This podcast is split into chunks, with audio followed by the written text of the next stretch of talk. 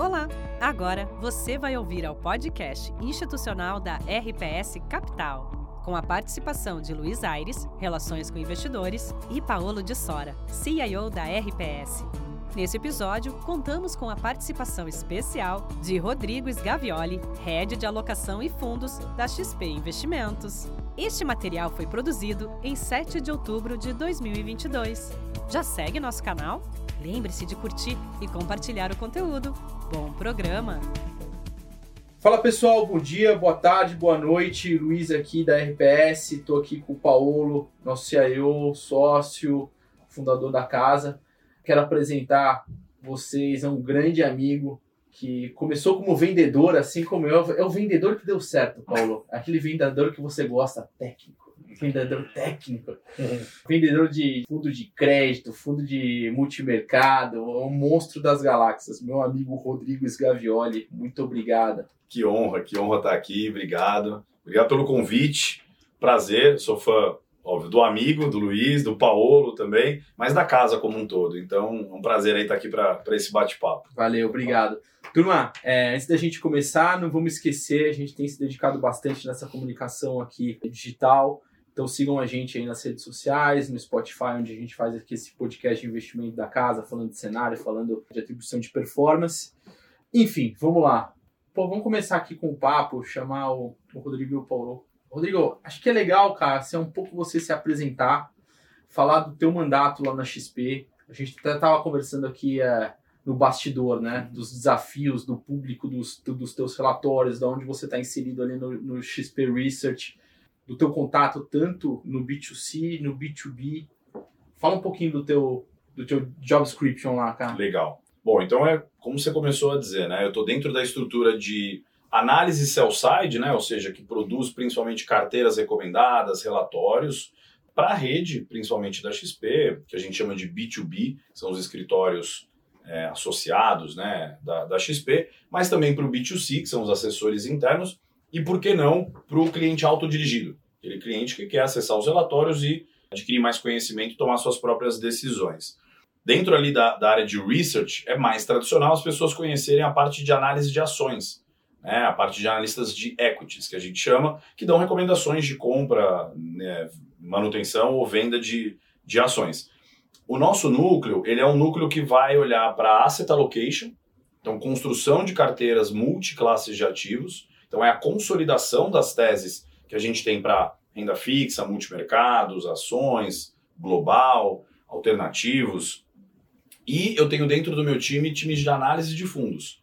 Então, análise de fundos 555, né, que são os tradicionais, fundos abertos, Prev é, e também time de análise para fundos internacionais e listados. Tá? Então, a parte de listados, até um destaque bacana que a gente antes cobria, né? E, e, na XP o antes é um ano atrás, né? Ou seja, tudo é, é na velocidade vezes 5 ali. A gente cobria mais fundos imobiliários, a gente passa cada vez mais a cobrir FIINFRA, FIAGRO e tudo, todo esse universo que a gente tem de outros fundos listados aí, é, acreditando que o mercado cada vez mais também olha para produtos mais sofisticados na, na indústria brasileira. Então, é um time que produz carteiras recomendadas, relatórios de análise de fundos para rede, para clientes, né? Ou seja, a gente quer disponibilizar informação. A gente acredita que é, conhecimento ajuda as pessoas a tomarem as melhores decisões aí de, de investimentos, tá? Então, acho que o resumo da, da história é um pouco essa. Pô, legal. E, cara, assim, eu até queria puxar o Paulo aqui para essa, essa reflexão. Eu estava lendo teu último relatório que você fez um, um pouco de síntese, né, de como que foram os multimercados, uh, os fundos de ações. Eu até anotei algumas coisas interessantes, né, assim, é, em 2022, os macro, em termos uh, gerais, uh, entregaram uma performance de 11,30, muito ancorado ali naquela tese de tomada do juro lá fora, né, no, no 10 anos, uh, vendido em, em, inflação implícita aqui no local. Os fundos sistemáticos, positivo aí por volta de 5% também no ano, e os long shorts, uma média, uh, entregando CDI, 8,7%. Né? Só que ao mesmo tempo é uma coisa muito interessante, né, cara, que a gente viu tanto em setembro um resgate de 10 bi na classe de multimercado e no ano 80 bi. É, cara, incrível, né? Os fundos performando bem, ao mesmo tempo tomando lote de resgate. Como que foi essa dinâmica entre é, falar para o investidor ali, seja para o capitão, seja para o assessor ou para pessoa física no, no, final, seguir o asset location, importante seguir, e a prática, né, do cara absorver isso. É, não é trivial. É um trabalho que a gente vem fazendo primeiro sobre o que a gente ali, às vezes sentado na nossa cadeira de análise, acha que é o, o ideal, e outra do que o assessor vive na pele ali com o cliente muitas vezes. É, na nossa visão, eu até particularmente tenho uma visão sempre bastante construtiva para o papel dos multimercados nas carteiras. Né? De fato, acreditando inclusive nessa evolução que a gente viu em casas como vocês, da quantidade de estratégias, né? enfim, da, da quantidade de instrumentos que vocês podem operar e trazer uma excelente diversificação e redução, muitas vezes até de risco, com aumento de retorno esperado das carteiras. Então, a gente é muito defensor quase que de uma alocação basal alta em multimercados dentro das carteiras. Isso então, é por volta de quanto, É, lá a gente tem sete políticas de investimento que atendem a três perfis: conservador, moderado e agressivo. A gente criou meio que aquele modelo de não ter só a camiseta PMG. Tem o PP, o MM, GG, né, o Extra Large. Então a gente tentou, porque no varejo, às vezes, né, e mesmo até com um cliente mais sofisticado, é difícil numa estrutura como a nossa você fazer aquela alfaiataria, às vezes que um multifamily office consegue fazer para todos os clientes. Então, para melhorar essa experiência de adesão ao perfil de risco e horizonte de investimento, a gente criou essa subdivisão. Bom, então dito isso, na média, tirando a carteira mais conservadora, a gente fica sempre entre 10% e 30% é, alocados quase que de forma mais constante em multimercados. O que a gente também não tenta ficar acertando, né? Porque eu, eu, eu sempre tenho uma frase muito é, forte do, do David Swensen que é, é Don't manage the managers, né? Eu não fico tentando gerir os gestores. Mas a gente fica só tentando mudar um, um pouco o blend ali entre sistemáticos, long and shorts, em horizontes mais longos, né? Não de curto prazo. E de fato, a gente é, esse ano falou muito sobre a possibilidade dos macro brasileiros capturarem muito, os macro multi-estratégia capturarem mu muito o cenário que a gente via né? Brasileiro sabe talvez operar bem aí os gestores, né? Cenário inflacionário, é um cenário de subida de juros. Então a gente sabe que tomado no, no juros americano, vendido às vezes em bolsa lá fora, também foram posições importantes. Então a gente veio com esse call estrutural. Mas trazendo para a tua pergunta, o que a gente ouviu muito é que se no começo do ano os resgates em multimercados eram muito mais um problema intrínseco da classe pela aquela percepção de um resultado ruim em 2021, que a gente não recomenda, né? Ou seja, olhar janelas tão curtas. Mas a prática para o cliente lá, às vezes, com, junto com o assessor, é outra. Ele se sente compelido a ou resgata para o cliente. Fazer alguma coisa. É fazer alguma coisa. É isso. Então a gente entende essa dor. O problema é que agora, esses resgates, em long onlys até, né? Que tá todo mundo aqui, a gente estava discutindo, pô, tá todo mundo otimista com ações Brasil, mas os long onlys estão tomando resgates também é que é uma passada de régua geral em redução de risco que veio acontecendo nas carteiras. Não digo nem é, só em multimercado ou long é, é uma redução de risco geral nas carteiras. Né, e, que, e que a gente, de certa forma, quando eu olho, também talvez aconteceu nas nossas próprias carteiras. É óbvio que a gente aumentou um pouco a exposição em pós-fixado, né, em renda fixa mais conservadora. Mas talvez, o, às vezes, o assessor, por estar ali na frente do cliente, ele prefere errar para mais em termos de ficar mais conservador na carteira do cliente, né? Então, minha percepção é, no começo era uma redução em multimercados pelo problema do, do vai da performance 2021. Nesse momento, me parece que é muito mais uma redução geral de risco em carteiras. Então, quem vai sofrer são as classes multimercado, renda variável, aquelas que em tese fogem do básico, que é o da renda fixa é que a gente sabe que com juros a 13,75 é um pouco mais complexo. Né? E fora que e com, ativos, produtos interessantes, né? Produtos interessantes. Um tem... O que, você acha que é das coisas mais interessantes que hoje tem lá na, na renda fixa é. aí, vai? Então, lá na plataforma, a gente...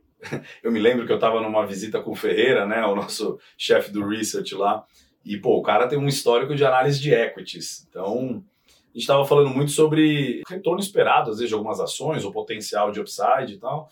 E aí a gente começou a discutir. E aí ele mesmo, quando viu assim num relatório, sei lá, uma debenture de uma empresa IPCA mais 8. Putz, ele falava, essa empresa aqui no curto, curto médio prazo não vai entregar esse PCA mais 8 no equity, né? Se ela tá dando isso no crédito, quem sou eu? Inclusive ele até brincou, falou, vou pegar meu bônus e vou, e vou investir nesse negócio também. Então, de fato, principalmente em crédito privado, a gente viu empresas que tomaram dívida na hora certa, né, com juros lá embaixo, fizeram seu, seu dever de casa, estão agora emitindo novas dívidas e podendo pagar prêmios interessantes aí. Então, estão com seus balanços bem, estão bem equacionadas, estão saudáveis e estão emitindo coisas aí PCA mais 8, PCA mais 7.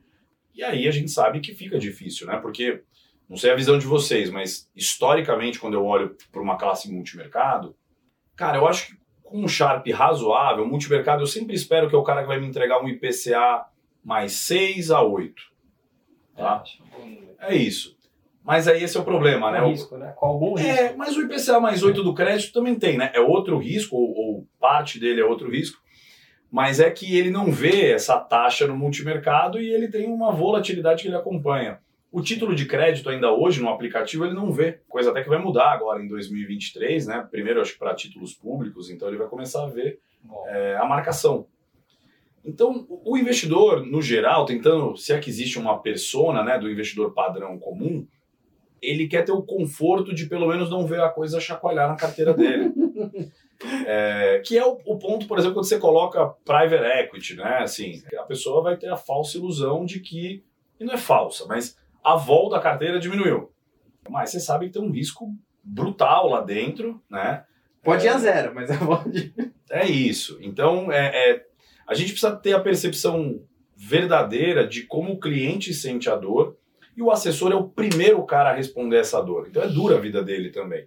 Então eu sempre brinco que a gente precisa aqui, no, no nosso papel do research, ter uma leitura um pouco mais pragmática mesmo de que não é fácil o cara implementar essa carteira na frente ali do cliente que tem sensações disso. Eu que trabalhei em family office ainda, posso dizer que muitas vezes o cliente exprime ou exprime, né, a dor dele, por exemplo. Uma vez eu vou contar um caso anedótico, foi cliente ligava diuturnamente reclamando do desempenho de um fundo de renda variável, um fundo de ações. Cara, aí no Family Office você consegue ter o tempo de falar assim, vem cá, vamos tomar um café aqui. Bom, resumo da ópera. Ele estava ligando todo dia para falar do desempenho do, do, fundo de ações, porque na verdade ele estava tendo um problema matrimonial, um problema conjugal em casa, e a pressão era por custo, por grana, por... E o jeito dele botar para fora, uma das formas era reclamar da performance de uma parte da carteira dele, sabe? Então, o ser humano, cara. O ser humano é um, é um bichinho muito complexo, né? Então, acho que não é fácil, mas é um trabalho que a gente tem que persistir, né? E por isso que a gente está aqui nesse mercado. Eu sei que vocês, por exemplo, são uma casa que acredita muito no poder do varejo, né? Então... Aliás, Paulo, quem, quem falou que a gente estava fazendo um trabalho mini Kineia, que para mim é, o, é a melhor, cara, foi ele. Então, assim... Sem dúvida. É, pô, fico super lisonjeado do, do, do eu acho importantíssimo, eu acho importantíssimo, porque às vezes a gente se sente mesmo voz única, assim, né? Pô, de educação financeira, de persistência com varejo, mas, pô, vendo o trabalho que vocês estão fazendo, aqui, né, e outras casas estão fazendo de. Cara, é, é peregrinação ali, é. né? Catequização. Então eu fico super feliz, cara. Eu fico super feliz. É, pulverizar o passivo é sempre um desafio de, uma, de qualquer gestora, né? É. E dele com bem equilibrado. Né? A gente passa o dia inteiro aqui, na parte do Luiz, né? Tentando construir esse quebra-cabeça da pulverização saudável do, dos, dos, tipos de investidores que estão com a gente. E com alguma qualidade, né? Para o teu cotista estar tá confortável Sim, ali. Do, sem de, dúvida. De que a cota chacoalha, oscila, é, mas ele confia nas pessoas, na casa. Essa parte quali que a gente defende, tanto que a pessoa olhe, né? Quem são as pessoas, quanto tempo jogam juntos. Né? Às vezes é, é mais importante né, quais são seus planos futuros, né, de expansão da RPS ou não, é, para perenidade e perpetuidade, do que, sei lá, qual exatamente a posição que você está. Óbvio que ela é importante, claro. mas ele é teu quase sócio ali de longo prazo. Teoricamente, né? ele passou para a gente, tinha um mandato para a gente administrar uma parte do dinheiro dele por um período razoável de tempo. É isso. É isso. Paulo, deixa eu te Legal. puxar para o papo, ainda nesse relatório do, dos Gavioli, entrando na parte de renda variável, né? Então, assim, é interessante. No ano, tá? Fechamento aí de setembro. Long bias, uma média de retorno positivo de 6,52. Long only, um pouco menos, obviamente, 1,99. Basicamente, se a turma ganhou dinheiro em varejo, óleo gás, e bancos. Cara, assim, realmente o nosso long buy no ano está indo super bem. Até é um fundo que eu e o Rodrigo a gente conversa bastante, tá na, lá no watchlist dele.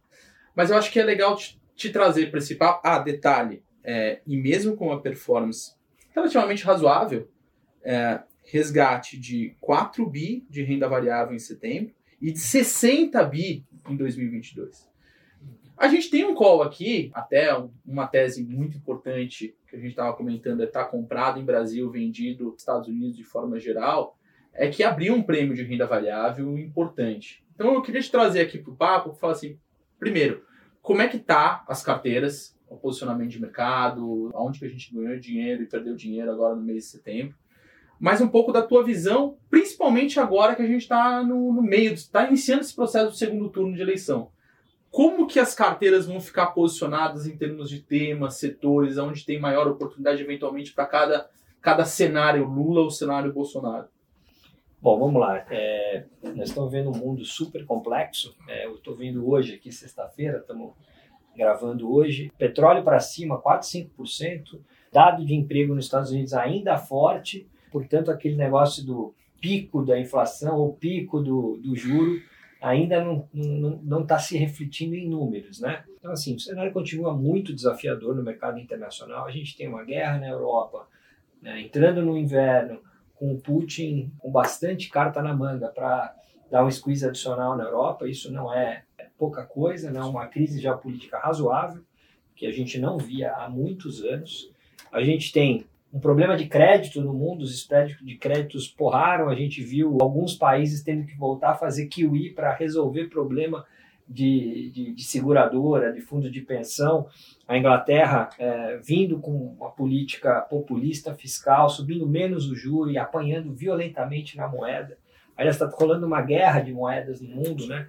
Os bancos centrais que não gostam de subir juro, não gostam de de, de, de, de fazer um, uma política mais aguerrida para controlar a inflação estão sofrendo do lado da moeda. Né? Caso do é, Japão, né? Caso do Japão, o próprio caso da Inglaterra agora, o próprio euro de alguma forma. O, o tabuleiro está extremamente é, complexo. Estados Unidos, no relativo um pouco melhor, por ter energia, por, por ter um banco central que está um pouco mais ativo, é, mas ainda muito atrás da curva, uma economia ainda muito forte, apesar de da gente estar tá vendo aí dados na margem começando a ceder, até a expectativa de inflação a médio prazo até interessante nos Estados Unidos, não desancorada, mas a verdade é que a economia, olhando um pouco para o atual e um pouco para o retrovisor, ainda está forte demais um número meio bobo, né? Quer dizer, os Estados Unidos continua adicionando 250 mil empregos, sendo que esse negócio vai ter que virar menos 300 mil, menos 400 mil para o trabalho tá ter sido feito, né? Então ainda tem um, uma mudança de expectativa de economia muito forte para vir nos Estados Unidos, fora o resto do mundo.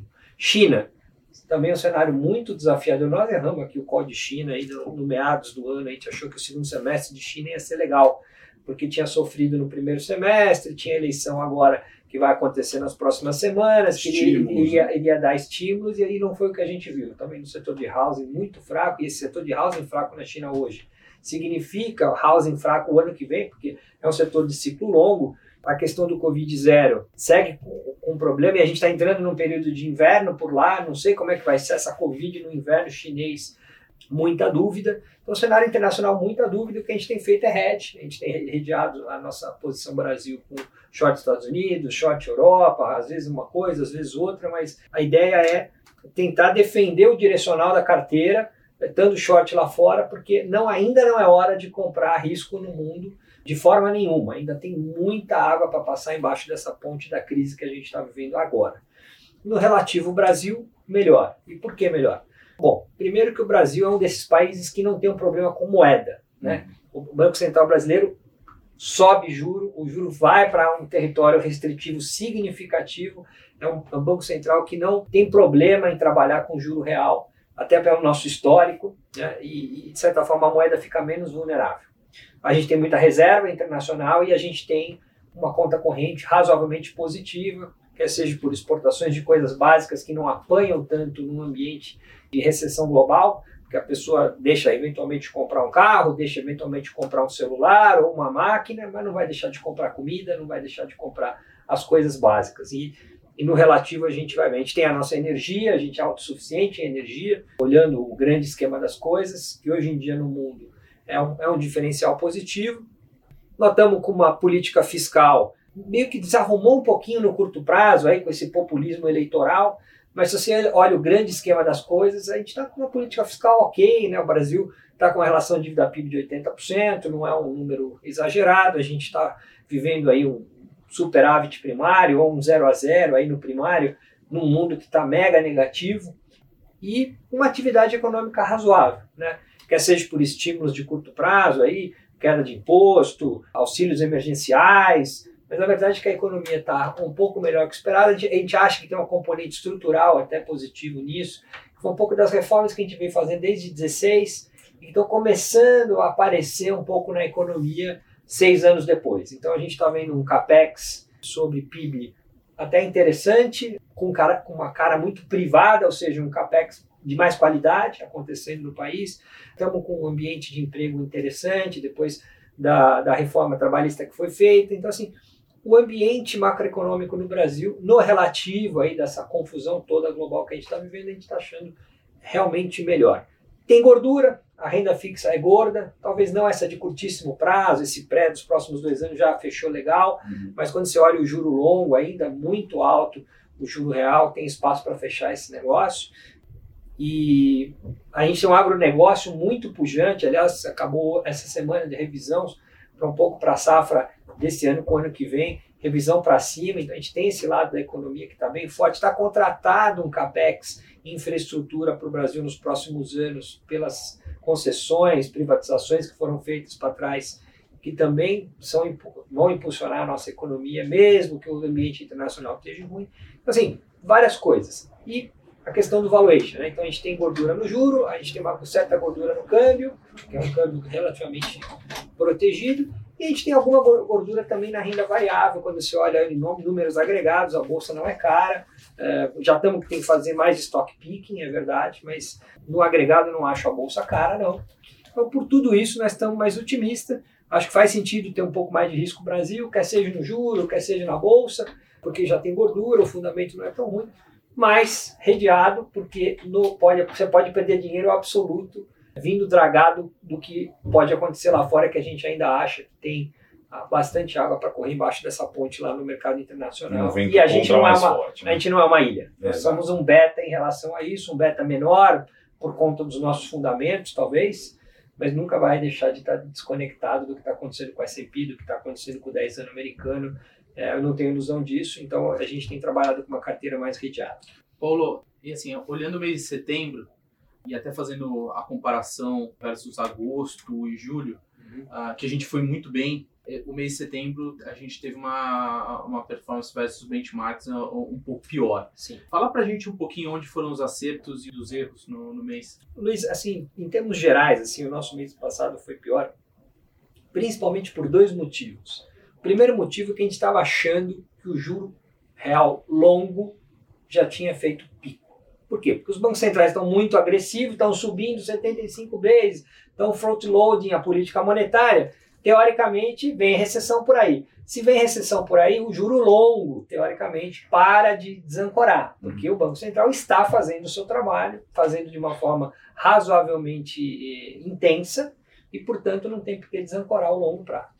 Não foi o que aconteceu, a, curva inteira até teve um flattening na curva, até inverter um pouco, mas ainda o juro longo continuou abrindo. E a gente estava comprado em ativos de duração mais longa, de qualidade, que a gente achava que iam performar melhor se essa nossa tese do aplicado juro real longo nos Estados Unidos funcionasse, que não funcionou. Então a gente perdeu dinheiro com, com o Nasdaq, a gente perdeu dinheiro com algumas empresas, inclusive no Brasil, que tem esse, essa característica de aplicar juro longo, e, e a principal perda nossa foi Banco Inter.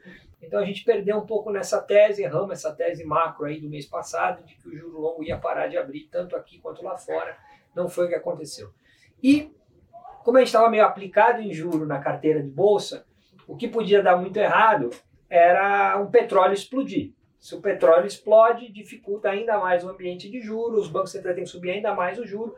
É, e a gente estava long petróleo através do índice de ações do setor de petróleo para fazer exatamente hedge para essa nossa tese de aplicar o juro longo via, via bolsa. E o petróleo caiu bastante no mês passado. Então, o mês passado foi muito estranho, porque o petróleo afundou e o juro abriu, uhum. né? o que é meio incomum. A boa notícia é que o petróleo voltou a subir agora recentemente. A gente tirou um pouco o time de campo nessa história do aplicado no juro longo, porque vamos esperar um pouquinho mais. O petróleo voltou a subir, já subiu aí quase 15% do longo. Então, essa parte do longo petróleo a gente não estava errado, errou um pouco o timing, mas seguimos é, nessa tese. Então, acho que esse foi o principal motivo pelo qual a carteira não foi bem na, na parte macrofatorial, que é a parte que eu toco. Na parte bottom-up Brasil, foi muito bem, o pessoal continua gerando alfa, inclusive o nosso long only segue lá, outperformando o índice, outperformando os peers de forma consistente já há mais de dois anos. E o time do e a, e a turma do, do, do, long bias que performou bem porque soube operar o direcional da bolsa, a, além do alfa que gerou aí bottom up Brasil, soube operar, uh, gerar bem o, o, o, net do fundo, o beta do fundo ao longo do mês, estando um pouco mais comprado o Brasil é, e, e, e, pegou aí um movimento interessante de Brasil, inclusive agora na virada do mês com a história do, da eleição ter vindo um pouco mais para o lado do Bolsonaro, que puxou a bolsa, eles estavam mais comprados. Então, acho que o pessoal está mandando muito bem ali na gestão do, do direcional do long bias, é, que tem sido um destaque aí no ano. Paulo, é, pegar esse gancho que você falou de eleição, né? Até agora, dois dias antes, três dias antes da, do primeiro turno, o Thales, nosso gestor do, do Long Only, junto Kanji, nosso economista-chefe, eles escreveram um, um, paper do que, que é renda variável com o cenário Bolsonaro e cenário é, Lula, né? O cenário Bolsonaro mais ancorado em estatais, o cenário Lula mais ancorado em construção civil e educação, baixa renda, baixa renda e, educação. e, educação. Fala pra gente um pouquinho assim, a gente tá nessa primeira semana do segundo turno, né? Uhum. Como que as carteiras vão estar posicionadas em renda variável para eventualmente cenário A, cenário B, dado que o nosso próximo podcast é de, é, vai, ser é, vai, ser depois da eleição. E aí eu queria que o Rodrigão comentasse se a asset allocation muda eventualmente no cenário A ou cenário B. E não necessariamente o que é bom ou o que é, o que é ruim. Claro. Mas uh, se a gente está vivendo eventualmente no cenário Lula, um pouco mais de é, renda fixa versus renda variável, vai ter mais crédito e afins e multimercado, mais o asset allocation para os cenários? Bom, Luiz, é muito difícil aí as próximas semanas. É, a verdade é que a, a, o segundo turno está bem embolado. O primeiro turno veio mais forte para o Bolsonaro e as bolsas reagiram a isso. Mas quando você faz a análise nua dos números, é, desenha probabilidades de vitória de um ou outro, ainda a probabilidade bem maior é do Lula ganhar.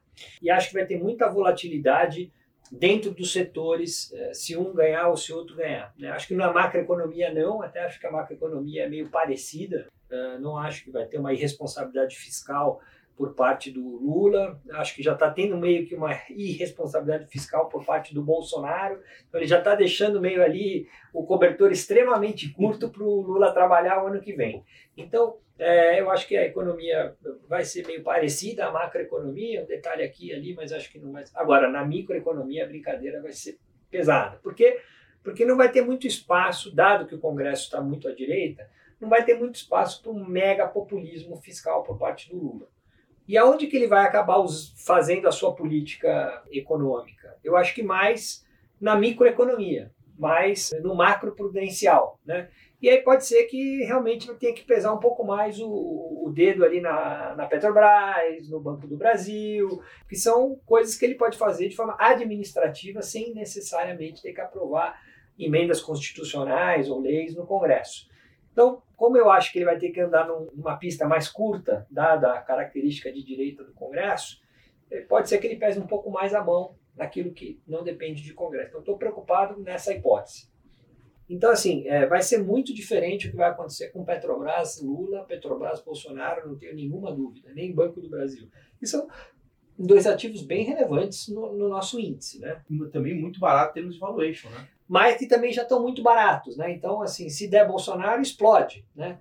Então, como é que se opera nesse ambiente? A gente tem usado um pouco o mercado de derivativos para tentar fazer isso. A gente achava que a, a, a volatilidade do mercado de derivativos pré-primeiro turno estava baixa, vis-à-vis o que a gente achava que podia ter de reviravolta, a gente nem estava apostando na reviravolta em si do Bolsonaro, mas que uma vol 10 pontos acima da média na Petrobras parecia pouco versus o que pode acontecer fundamentalmente com a ação. Né? Então a gente fez um pouco de opção de, de, de Petro, opção de índice uh, nessas últimas semanas, mas a verdade é que a gente vai entrar provavelmente no segundo turno sem direcional, vamos continuar na nossa carteirinha long short, vamos esperar sair o resultado, nós estamos aqui por longo prazo, tudo bem, a cota do mês que vem é importante, é importante, mas o risco também de eu estar muito errado e dar uma coisa muito para outro lado, não vale a pena para um gestor profissional. Então, qualquer um que está mega posicionado Lula ou mega posicionado Bolsonaro para o segundo, segundo turno,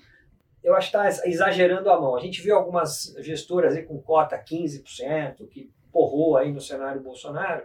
É, acho que é bacana, legal, mas assim, olhando sinceramente, de forma pragmática, a quantidade de informação que a gente tem etc., me parece.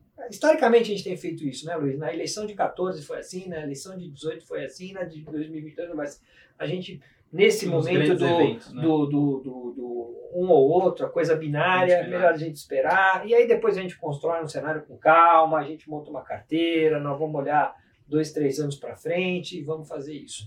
Então, tem algumas coisas que a gente acha que combinam bem em cenário Lula ou Bolsonaro. Então, postura baixa renda, que nem você falou. É muito legal se for o Lula, porque ele tem, eu, eu diria, uma paixão pelo Minha Casa Minha Vida, né, para dizer assim. Mas o cenário o Bolsonaro é horrível para as consultoras de baixa renda? Não, ele acabou de rever o programa, o custo é, do setor está caindo, caindo o preço de aço, caindo o preço de cimento, está caindo toda aquela pressão de custo que a gente viu no setor de construção está caindo. Eu acho que vai ser um ano bastante legal para essas empresas de 2023, tanto com Lula quanto com Bolsonaro. A gente está tentando encontrar esse tipo de caso, né? A gente tem o call aqui de privatização. Né? Então, uma coisa muito legal que aconteceu na eleição para o mercado de capitais é que os estados migraram para o lado direito. Né? Teve uma avalanche à direita é, nos estados, né? É um massacre, vamos dizer assim, à direita. E tem uma agenda de privatização para acontecer nos estados interessante, que pode até ser indutora de PIB importante. A gente está fazendo isso via Bolsa, via o setor de saneamento, Sabesp e Copasa. Então, acho que Sabesp é privatizada, independente se o Lula entrar ou não, porque depende do, do Tarcísio. O Tarcísio está com uma bela probabilidade de ganhar. No, em Minas Gerais, o Zema já ganhou, né? e ganhou com o, o, a Assembleia Legislativa 60% alinhada a ele, coisa que ele não teve no primeiro mandato.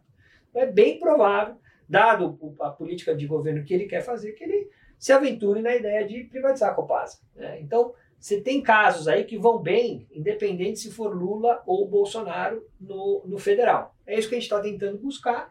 É, ainda uma carteira, de certa forma, conservadora, sem ir para o risco Petro na veia, Banco do Brasil na veia, e vamos ver o que, que dá. É, olhando os números na prática, na prática, para dar um, hoje aqui, primeira semana após primeiro turno, são 2 a 2,5 milhões de votos que o Bolsonaro tem que virar do Lula para ele ganhar no segundo turno.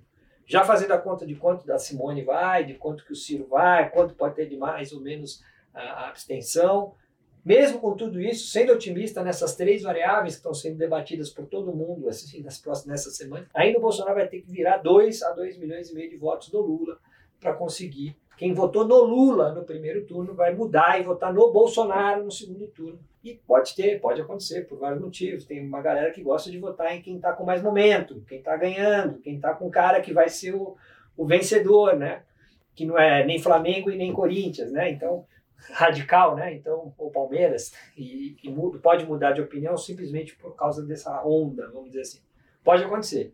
Mas, ao mesmo tempo, também é uma eleição bastante cristalizada. As pessoas têm uma opinião forte sobre o Lula, uma opinião forte sobre o Bolsonaro, e a gente vê aí que é, as coisas têm meio que se mantido. O nível errado né, das pesquisas, estava claramente errado o nível, mas é, a rejeição permanece mais ou menos a mesma, tanto do Lula quanto do Bolsonaro. Então, é uma, a sensação que dá uma eleição mais cristalizada é, e que a gente precisaria quebrar esse cristal entre o primeiro e o segundo turno para de fato ter a vitória do Bolsonaro. Pode acontecer, mas não parece ser o cenário mais provável. E a gente está tentando montar essa carteira aí que meio que vai bem, independente de um ou de outro. não estamos indo nas pimentas ou nas bolas divididas, e é na hora que ficar mais claro, aí a gente eventualmente reavalia, vai pagar mais caro, com certeza, na bola dividida, mas a gente vai também comprar com um pouco mais de garantia.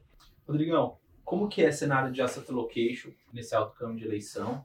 E aí eu queria colocar um, um ponto adicional na minha pergunta, que foi a parcela internacional dos, dos, dos clientes nas recomendações, né? A gente viu que em 2021 isso aumentou muito até o final do ano. E aí, quando no primeiro trimestre desse ano veio uma apreciação muito forte do, do câmbio, você teve um resgate gigantesco, né? Foi apreciação do câmbio, do real, somado à underperformance dos ativos internacionais. É. Que isso é, machucou demais as carteiras, né? Como que fica esse asset allocation? Cenário Bolsonaro, cenário Lula e onde que entra o componente internacional? Boa. Então vou tratar diferente, vou até pegar o gancho então no que o Paulo estava falando para falar mais de eleição e como é que entra. Na verdade, ele deu boa parte até das respostas que, que eu daria. Cara, quando a gente está construindo é, carteiras via processo de asset allocation, rodando ali Markowitz e qualquer outro, outra base técnica para ajudar depois do qualitativo, a gente vai usar retorno esperado, então usa dados do passado, enfim, faz uma série de projeções.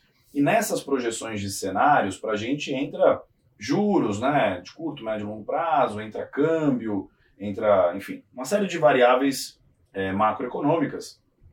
E eu, eu, concordo um pouco com a visão do Paulo. A gente começou a ter uma dificuldade de ver um cenário muito diferente entre A ou B, né? É, como seria ali essas variáveis. Então, talvez com um shift para lá no câmbio, alguma coisa assim, por conta do fiscal. E o fiscal talvez foi ali o, o fiel da balança para a gente, para onde a gente ficou olhando bastante só que quando o atual governo também começou a apontar para um lado mais de responsabilidade fiscal, vamos chamar assim, a gente percebeu que há uma fadiga fiscal cinco anos depois, né, da questão do teto de gastos, que eu acho que vai ser tratada em 2023 ou, ou a posteriori por qualquer um dos dois, né, com uma nova metodologia, com novos adendos ao teto e qualquer coisa dessa. Então, para traduzir um pouco, como a gente viu essas campanhas meio que rumando um pouco na mesma direção, a gente também está aqui por um longo prazo. Então, semana passada uma jornalista me, me entrevistou e eu falei é, exatamente isso. Eu falei, cara, eu estou aqui porque eu preciso construir carteira recomendada se vencer A, B, C. E pior do que isso, né? eu preciso ainda fazer com que essas carteiras é, atravessem essa arrebentação, se assim a gente quiser metaforizar. A gente chama arrebentação, atravessar, que é segundo turno de eleição ou eleição. E depois a gente realmente vai, vai tentar ler sinais de, através de equipe ministerial, né, plano econômico, que também nenhum dos dois deixou ali muito claro, né? Não. Como é que essas coisas vão ser direcionadas para trazer um conforto de como é que esse fiscal, como é que esse parafiscal, como é que essa questão vai ser tratada e como isso vai refletir de fato num câmbio, num juro, mais para frente. Então, para te, te dar uma, uma resposta direta, a gente não tinha cenários tão extremos a ou B. Então isso nos trouxe ali um conforto de também não precisar ficar escolhendo ali, escolha de Sofia, putz, vamos para um risco muito aqui ou muito acolá se A ou B ganhar, tá? Então a carteira hoje, eu, eu digo que ela está com um blend ali, uma, uma mistura de classes de ativos que a gente está bastante confortável se A ou B ganhar. Então a gente não tem muito, muito problema com isso. A questão do internacional, eu até acho, fazendo um meia-culpa, eu acho que a gente até foi um pouco mais. Por mais que nos comitês o qualitativo ele nos dissesse que tinha algo lá em janeiro ainda, né, ou até dezembro, enfim, que ia se deteriorando um pouco, né, quando a inflação muito antes até do Paulo, por exemplo, a gente achava que a inflação já era mais sticky, já era mais algo que não era tão transitória, a gente criava dois cenários ali que a gente até chamava de um falcão à solta e outro é uma inflação transitória, a gente foi abandonando praticamente ao longo do semestre o cenário de inflação transitória, muito antes até das falas do Powell ou da, da Lagarde, nem se fala, né? E aí a gente já foi colocando, eu brinco até que antes do próprio economista-chefe lá, da, lá da, da, XP, a gente já foi colocando um cenário um pouco mais hawkish ali para o Fed, por exemplo. Então isso já nos dava indícios. Eu me lembro também de uma conversa que eu tive num café com um assessor da XP, há uns quatro meses atrás, eu falando, cara, eu acho que vem um risco de recessão muito grande aí. Eu até talvez foi até um pouco mais duro, porque eu falava, cara, acho que esses sinais já vêm aqui em 2022 e na transição para 23 acho que já, já vem um período mais duro. Cara, quatro meses atrás, esse assessor olhou pra minha cara e falou: Você tá maluco, assim, né? É, não é possível, você tá louco. É, eu acho que esse cenário não é né, a base hoje, a gente sabe que para esse ano. Enfim, o que, que é também a recessão, né? São dois trimestres negativos? Se for, a gente já tá. É, mas eu não acho que é só isso, né? Como o Paulo falou, você tem um mercado de trabalho ainda é bastante apertado, né? Você tem é, atividade ainda, sinais de arrefecimento, mas ainda indo bem. Então, acho que tudo para dizer que quando a gente olhava para o quantitativo, a gente ainda tinha números bons de retorno esperado, a gente olha muito para isso, ajustado a risco, lá para fora. Porque, a gente estava falando aqui um pouco antes, o mercado ainda não precifica, né? ainda mais lá atrás não precificava, agora ainda não precifica uma recessão. Né? Então, de fato, é, a gente veio num processo gradativo de redução de risco global, nas carteiras, isso está acontecendo ainda. Diria que a gente está muito próximo dos lows nas carteiras, porque eu preciso me antecipar né, aos movimentos, trocando por um risco local, por todos os motivos que vocês falaram, certo? Uma, uma, visão mais construtiva de Brasil, de que a gente fez uma boa lição de casa ali, né? De que a gente tá barato, né? De que e aí o micro, eu como alocador eu deixo para vocês fazerem, né? É, esse não é meu papel. Então, o que hoje eu tenho feito é trocar um pouco esse risco e, no máximo, conseguir operar um pouco ali. Se eu fico um pouco mais, por exemplo, em renda variável Brasil, long only ou long bias para ter um pouco de proteção, eventualmente também para as carteiras, né? porque já que eu não faço diretamente, é, o gestor faz para mim. É, e nos multimercados a mesma coisa, né? Entender quem que pode responder nesse cenário menos óbvio me entregando um retorno ajustado a risco, um sharp bom num período como esse, tá? Então, é, a questão internacional para a gente hoje é muito engraçado que a gente está até um pouco mais construtivo, apesar das dificuldades. Hoje, minha maior exposição nas carteiras é em renda fixa global, redeada, né? Que a gente... Nossa, a renda fixa global redeada está uma delícia. Está com retorno pega... esperado de CDI mais 5. Isso, isso. É isso, mas com riscos. Claro, né? claro. claro, é, claro. Acho que você falou aí há um, há um, tempo atrás aqui, a gente viu pô, spreads abrindo pra caramba, né? Então, até a gente foi. Aí a gente errou o timing, eu não sou bom de timing mesmo, né? Alocador que for bom de timing tem alguma coisa errada aí.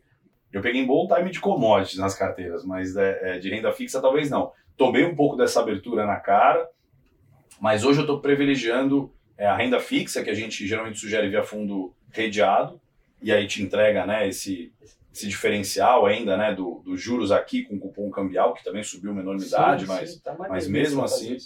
E, e lá fora, a gente não sofreu tanto com a questão da. Sofremos com a renda variável global, mas a gente tinha um blend também de é, renda variável redeada e não redeada, que pelo menos a redeada ali segurou Protegeu. um pouco exatamente essa questão quando o real se apreciou muito. Cara, é a teoria da, da, da diversificação, né? Assim, você, enfim, tentar ter um pedaço numa proporção ideal é, de várias coisas que vão é, te, te, te né, se comportar de forma diferente em diferentes cenários. Então, é um é, lembra, lembrar, Rodrigo, quer dizer, você olha lá fora, né? A, a tal da composição ideal, 60-40 lá do isso renda variável, a renda né? fixa e tal, tipo, teve uma hora drawdown desde 1929, assim, Sim. assim, tipo... É, é da história, é da história, é da história, é da história. Então, assim, tipo, é, qualquer cara que tá, assim, perdendo pouco esse ano tem que estourar champanhe. É isso. Né? Olhando para um asset allocation global. Assim. E é engraçado que eu tenho falado com gestores globais e, e, e, a gente fica brincando nas notícias e vendo, falando que o mundo desenvolvido está virando emergente, né? Principalmente lá na Europa, a galera brinca que a Inglaterra tá. O mundo tá mais Brasil do que o. É isso, né? o mundo tá frase. mais brasileiro. O mundo tá mais brasileiro. Cara, eu tenho recebido uns gestores globais, né? Ou até alocadores globais falando, não, que agora esse negócio de 60, não, tem que diversificar mais, tem que ter mais outras coisas que não só né, bonds, equities é muito engraçado, né, você ouvir isso, né? Ou seja, essa, essa correlação lá deles de bônus com equities foi quebrada é totalmente, né? Como nunca antes na história. Uhum. Então os caras também estão tendo que quebrar a cabeça para ver onde é que gera alfa ali, né? Onde é que gera retorno. Bem legal. Vamos ver. Boa. Paulo, para a gente finalizar aqui, de novo, estamos gravando ó, aqui esse podcast na primeira semana pós-eleição, né? Pós primeiro turno. Pós primeiro turno. Quais são as, os principais temas que, que o nosso investidor tem que ficar de olho, tanto no portfólio, mas também no mercado em geral?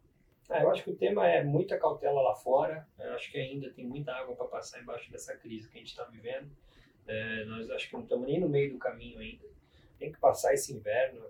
Pode ter muita coisa que aconteça, tanto na questão da, da Covid na China, quer seja na crise energética na Europa, quer seja no, no ambiente geopolítico, não está trivial. O Banco Central americano ainda vai ter que continuar falando grosso. Está todo mundo torcendo. Eles vão preferir errar para mais não, agora. Está todo né? mundo torcendo. Não, semana que vem vai sair um payroll que vai ser legal. Virou quase e torcida. aí, então, porra, não sei o quê, assim, assim, olhando de helicóptero, sem querer entrar ali no detalhe, no micro. Claro que pode sair um dado um pouco melhor, um outro um pouco pior.